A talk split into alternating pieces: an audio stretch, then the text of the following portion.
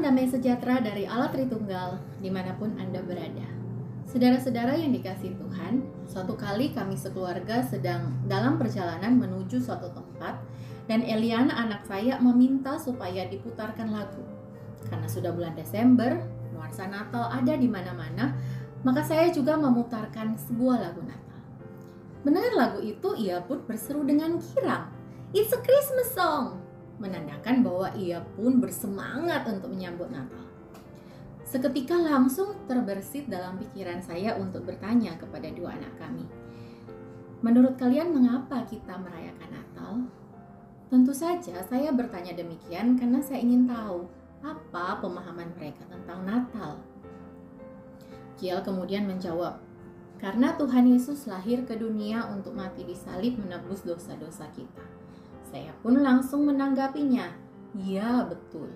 Kita merayakan Natal karena Tuhan Yesus lahir untuk menyelamatkan kita. Sampai kalian besar nanti, bahkan sampai sudah tua nanti, jangan pernah lupa ya bahwa kita merayakan Natal karena Tuhan Yesus. Natal itu bukan tentang Santa Claus, pohon Natal, elf, atau happy karena mau liburan dan dapat hadiah.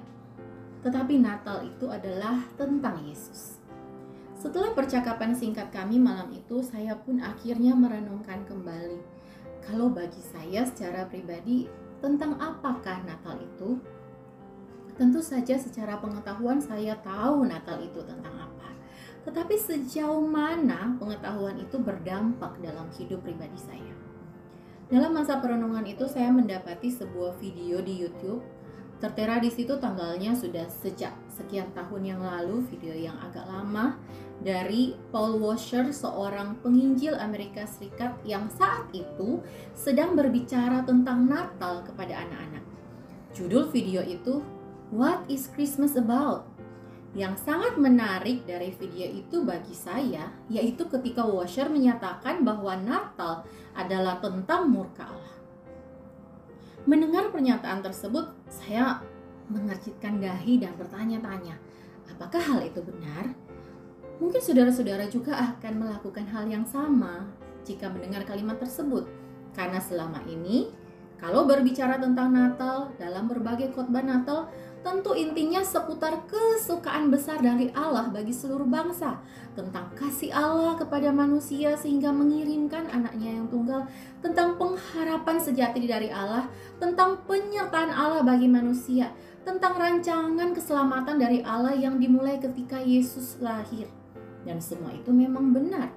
Firman Tuhan menuliskan semua kebenaran itu dalam Injil, terutama dalam kitab Matius dan Lukas yang mencatat tentang peristiwa kelahiran Yesus. Namun, kenapa Washer justru berkata bahwa Natal adalah tentang murka Allah? Saya pun memikirkannya lagi saudara dan kesimpulan yang bisa saya ambil adalah dua kebenaran yang nampaknya bertolak belakang ini sebenarnya adalah satu kesatuan yang tidak bisa dipisahkan. Misalnya saja dalam Matius 1 ayat 21 tertulis ia akan melahirkan anak laki-laki dan engkau akan menamakan dia Yesus karena dialah yang akan menyelamatkan umatnya dari dosa mereka. Berita sukacitanya adalah tentang Yesus yang lahir ke dalam dunia, tetapi alasan mengapa Yesus harus lahir karena hanya dia yang bisa menyelamatkan manusia berdosa dari murka Allah. Demikian juga dalam Lukas 2 ayat 11 tertulis hari ini telah lahir bagimu juru selamat yaitu Kristus Tuhan di kota Daud.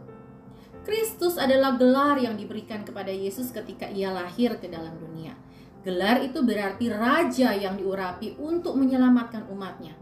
Karena hanya dialah satu-satunya juru selamat supaya manusia bisa dilepaskan dari murka Allah yang menyala-nyala.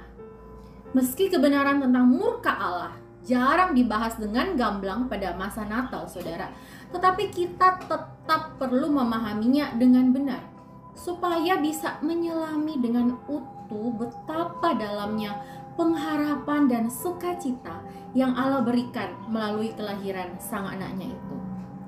Saudara-saudara, dalam masa Advent tahun ini, meski pandemi belum berakhir, namun karena situasi membaik maka kita mulai bisa lagi mengadakan berbagai persiapan dan perayaan menyambut Natal.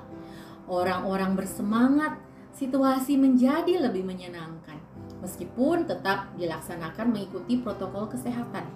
Tetapi, janganlah kita akhirnya menjadi lupa lagi dan mengesampingkan kebenaran-kebenaran yang indah dari Natal tersebut.